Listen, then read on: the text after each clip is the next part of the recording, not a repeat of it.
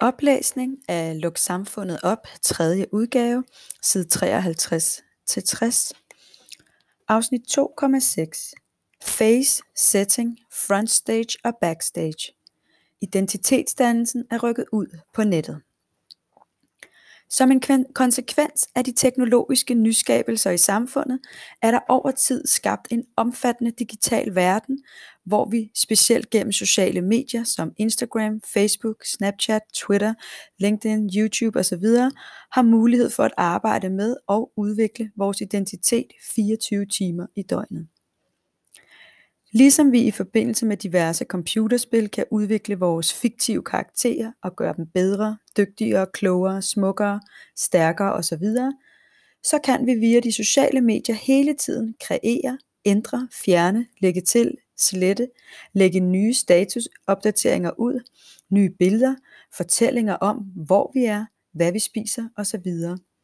Alt sammen i et forsøg på at synliggøre over for vores sociale omgivelser, at hey, jeg er til, og det kører totalt for mig. Den kanadiske sociolog Irving Goffman er interessant, når vi forholder os til identitetsdannelse, og ikke mindst den identitetsdannelse, som finder sted i de sociale medier.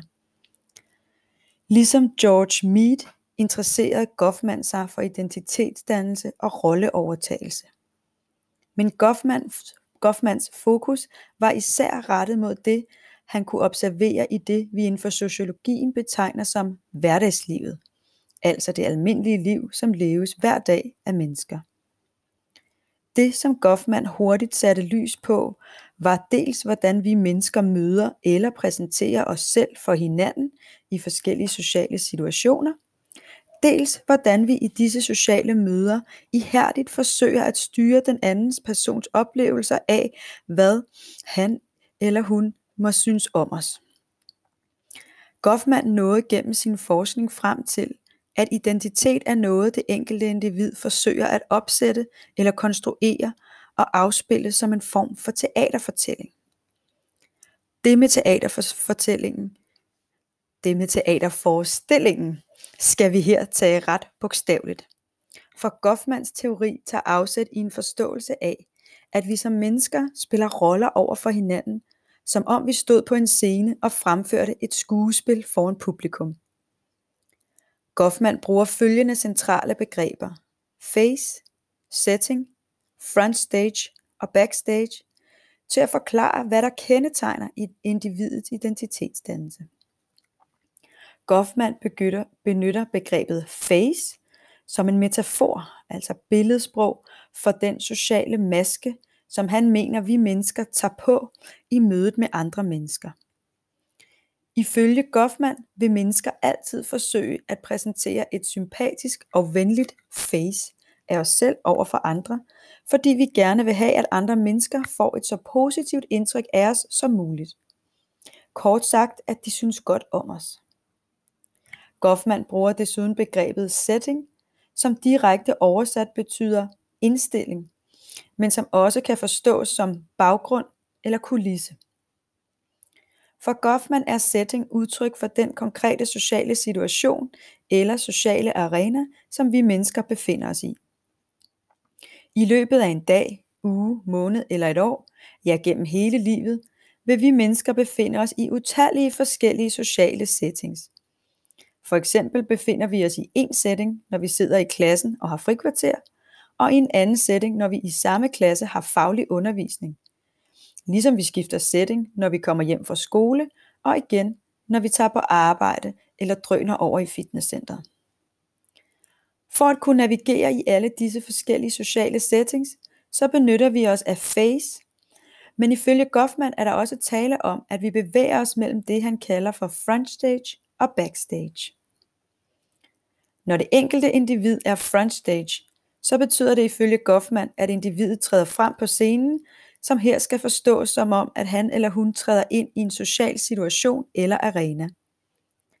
Når vi mennesker træder ind i den sociale situation eller arena, altså frontstage, så forsøger vi at afkode og tilpasse, tilpasse os de sociale normer og værdier, som er dominerende i lige netop denne sociale situation. Det gør vi, fordi vi er fuldt ud opmærksomme på, at der er andre til stede, som betragter vores sociale adfærd.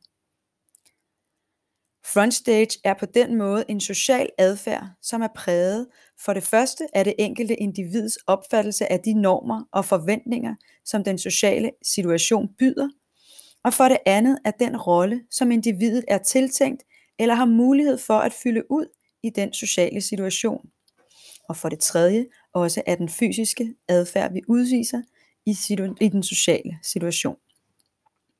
Når vi mennesker er frontstage, så er vi ofte meget bevidste om, hvad der forventes og kræves af os. Og hvis vi en sjældent gang ikke er det, så skyldes det, at vi er ube- at vi ubevidst ved, hvad der forventes af os, når vi går frontstage i lige præcis den sociale situation. Vi har internaliseret den sociale situations vigtige roller og værdier, vigtige normer og værdier, de ligger så at sige på rygsøjlen. Det oplever vi for eksempel, når vi pænt står og venter på vores tur i køen i supermarkedet, selvom vi har allermest lyst til bare at springe ind foran de andre i køen til kassen ved siden af, fordi det lige er gået op for os, øh, at personen, som sidder ved kassen i den lange kø, som vi desværre har stillet os i, er ny i arbejde. Vi oplever det også, når vi indleder small talk med bekendte og venner på gaden og spørger til, hvordan det går, selvom vi i bund og grund er bedøvende ligeglade. Uanset setting, så er vi mennesker ifølge Goffman meget bevidste om, hvad andre mennesker forventer af os, og hvordan de opfatter os.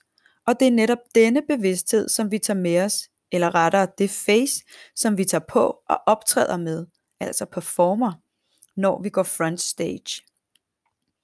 Et menneskes valg af ord, og måden disse ord siges på, samt det tøj et individ tager på, er alt sammen eksempler på bevidste til- og fravalg i forhold til at handle i forskellige sociale situationer, som, følge, som ifølge Goffman knytter sig til frontstage.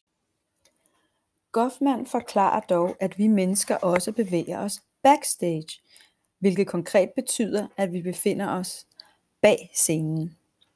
Med backstage er der tale om, at vi mennesker trækker os tilbage fra scenen, tilbage til den private sfære for at finde ro og lade vores batterier op, til vi igen bevæger os frontstage. Backstage er det sted, hvor vi kan være i fred fra hele tiden at føle os betragtet. Vi kan være os selv, uden hele tiden at skulle leve op til andres forventninger om, hvordan vi skal være, hvilket ifølge Goffman ofte betyder, at vi mennesker føler os mere afslappet og i balance, når vi er backstage.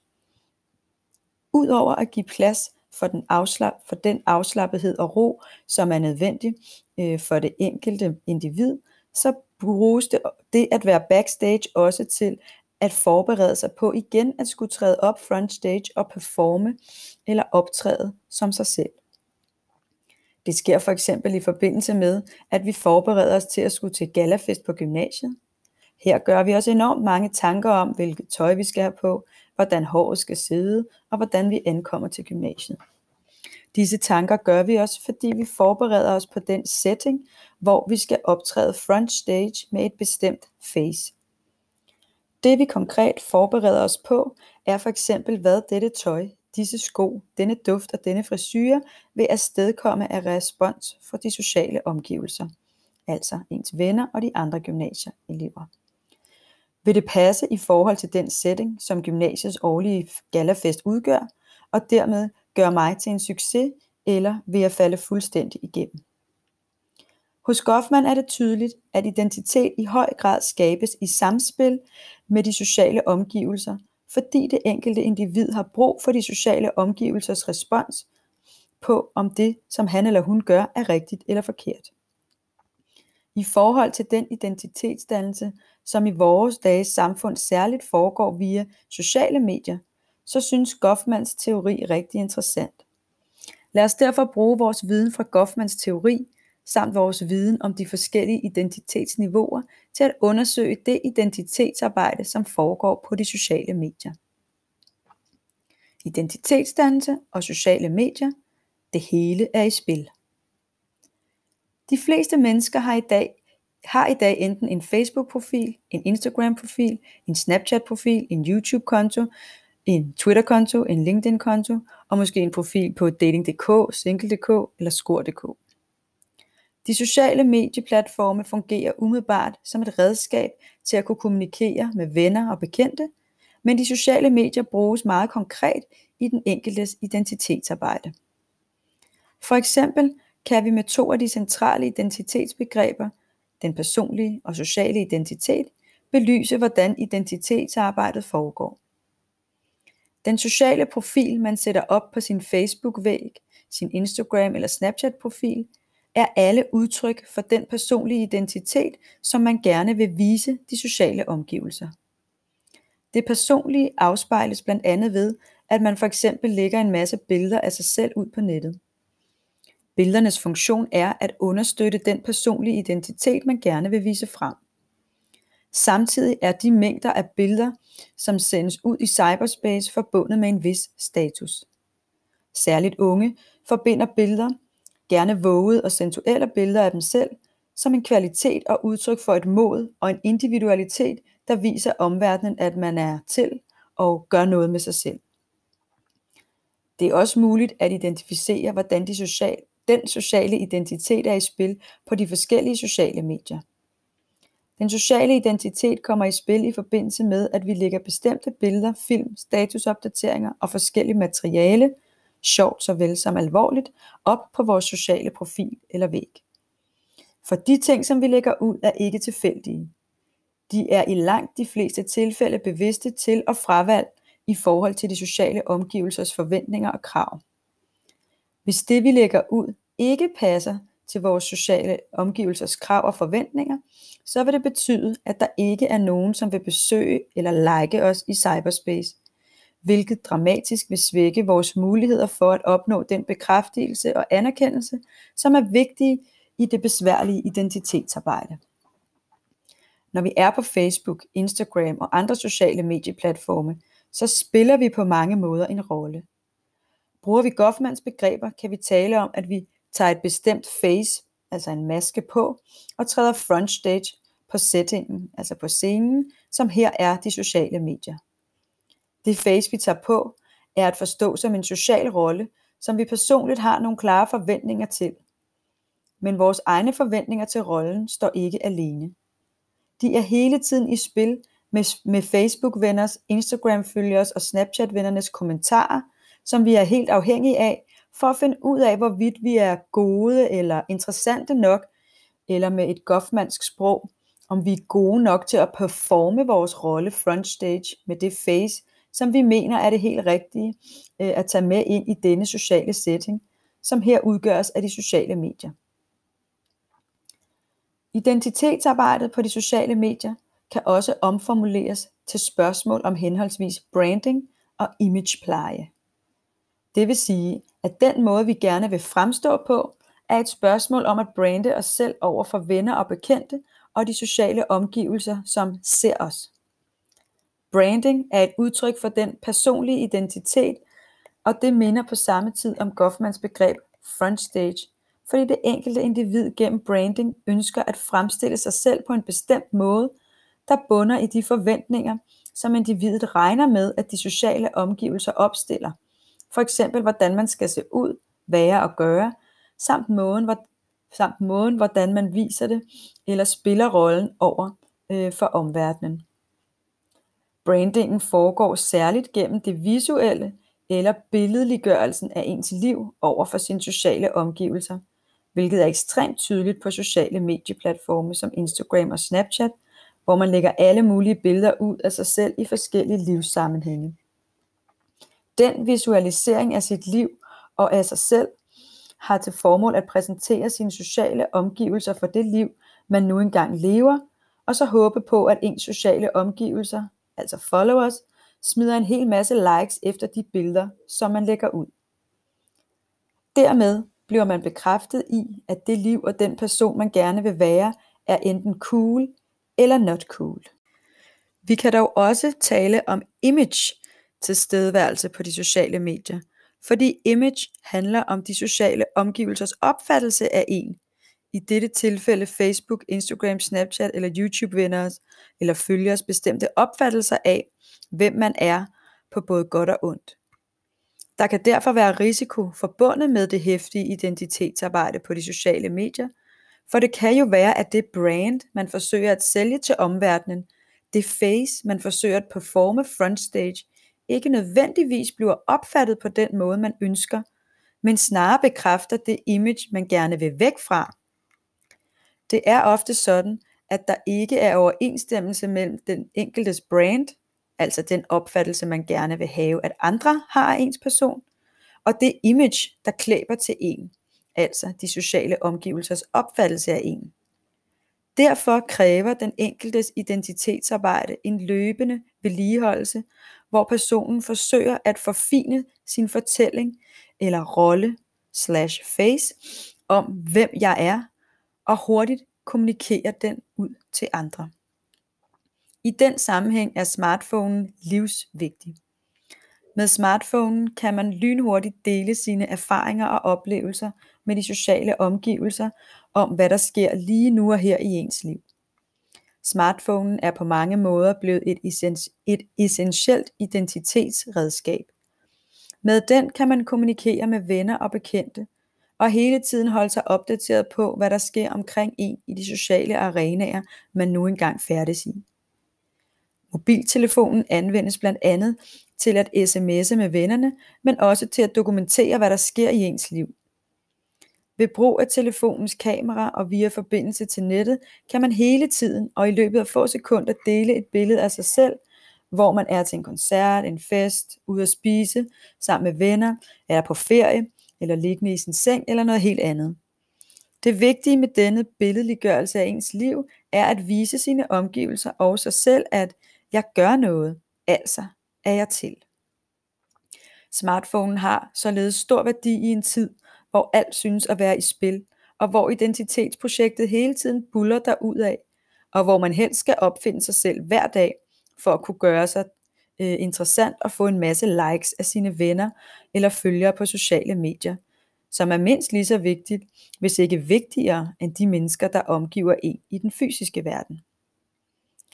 På mange måder synes identitetsprojektet her i slutningen af 10'erne at være i gang døgnet rundt, og smartphonen er her et essentielt instrument, fordi den hele tiden kan hjælpe til at vise omverdenen via de sociale medier, at man så at sige er i gang med at opfinde sig selv, og at man i hvert fald ikke er gået i stå. For øh, at der skal være en virkelig identitetsgevinst ved denne branding af sig selv, er feedbacken fra de sociale omgivelser afgørende. Når en person får kommentarer om sig selv og sin adfærd på de sociale medier, betyder det nemlig opmærksomhed, såsom de ved hvem jeg er, de bruger tid på at kommentere mig, de bemærker mig. Ligesom det kan give anerkendelse, som er afgørende i forbindelse med identitetsdannelsesprocessen, såsom at øh, de kan lide mig, altså at man får en positiv respons, for eksempel smileys eller hjerter osv., kan det også være en respons om, at de ikke kan lide mig, øh, fingeren nedad, eller andre former for negativ respons. Kigger vi igen på Goffmans teori, kan man sige, at identitetsarbejdet på de sociale medier altså skal næres og dyrkes, da det aldrig afsluttes. Det sætter spørgsmålstegn ved, om det enkelte menneske nogensinde har mulighed for at trække sig backstage og finde hvile og lade op, inden han eller hun igen fortsætter arbejdet frontstage på de sociale medier med sin identitet. Manglende mulighed for at trække sig tilbage og bare være sig selv, kan i meget høj grad udfordre det enkelte individs jeg-identitetsopfattelse. Hvad er jeg? Fordi dette niveau hele tiden udfordres af de sociale mediers forventninger og krav om at være på og dele ud af sig selv. Og det kan blive stressende.